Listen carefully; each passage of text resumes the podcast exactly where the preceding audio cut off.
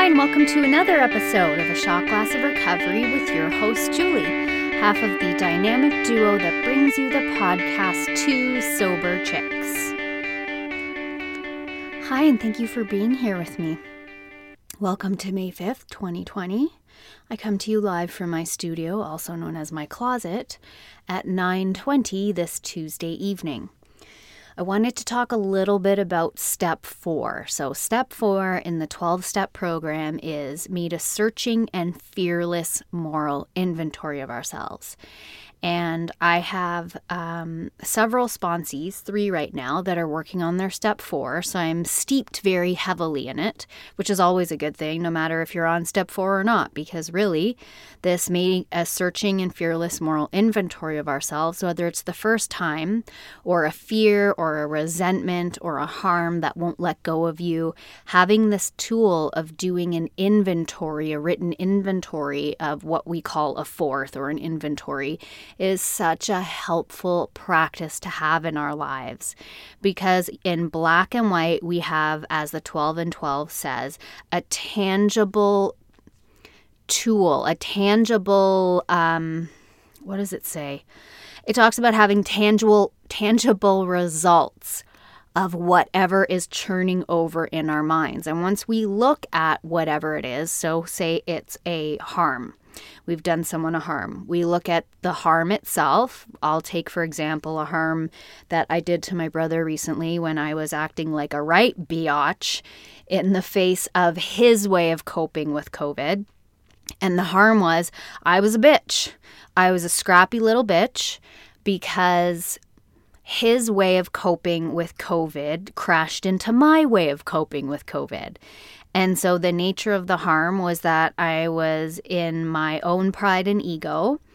And when I'm in my own pride and ego, I can be nasty to other people. So you write down the nature of the harm and then you, you a sponsor will give you a format, but you write down the parts of yourself that reacted to the harm. Anyways, I'm saying all of this because I want to talk specifically about trauma and the fourth. And I am not a therapist, I am not a doctor. Lisa and I often have a disclaimer when we do our podcast together that we are just two chicks in recovery discussing our own thoughts, feelings, and opinions on recovery and what goes along with it. But I think it's important to mention that though, yes, in the big book it talks about if you don't do a fourth, you're basically going to go out and drink, and that we have to look for our part. When it comes to trauma, when it comes to childhood trauma or um, trauma that happens to us as a result of accidents or war or illnesses, we do not have a part. Even as adults, there is situations in which we do not have a part and a good sponsor, I believe, but especially a good relationship with your higher power, helps us come to terms with when we do have responsibility with something and when we do not. And the genius about our program is we don't do it alone, so we can run it by people. So if you have childhood sexual abuse, for example, you do not have a part in that. Um, Lisa has often said in our podcast that her part in her childhood sexual abuse as an adult is that she kept hanging on to it and reliving it and holding unforgiveness in her heart. My sponsor also talked about that on my podcast where we talked about forgiveness. You can go back a little bit and it says Shot Glass of Recovery Forgiveness with my sponsor. She discusses that as well. Uh, Lisa and I also did a series, and you can find the playlist in our podcast where we discussed per podcast a step. So we have a great episode on the fourth step as well, which some people have found very helpful. So to keep that in mind as we go forward can often be. Um, release the burden of trying to figure out where we went wrong.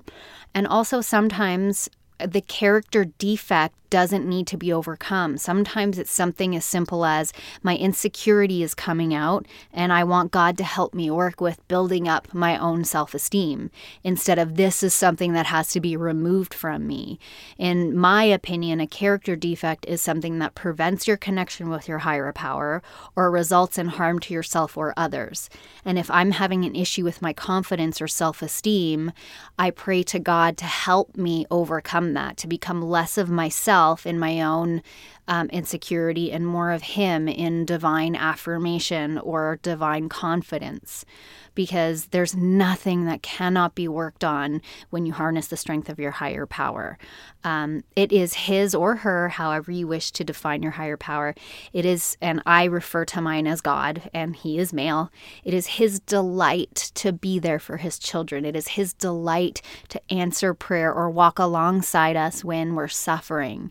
It's his absolute delight. So I believe that when you go to him, humbly and lay it all on the line. He can help you transform anything and you never see that more in my opinion than when you're around the the the addicts and the alcoholics and the downtrodden where the difference between living actively in our addiction and becoming recovered is simply because we surrendered our will and our lives over to the care of him which is what we do in step 3 that's what step 3 is.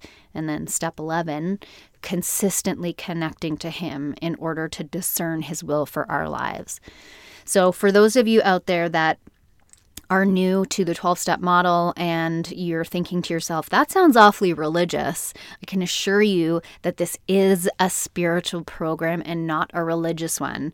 Though a lot of the, the two founding fathers of the program, one of them was a very devout Christian, the other one is not, they met in the middle. And religion does not have a monopoly on God or higher power or spirituality. So if you're a little hesitant about this program, um, as you may or may not have, heard in the rooms, give it a shot. Um, you have nothing to lose. And if you want, at the end, we'll refund 100% of your misery.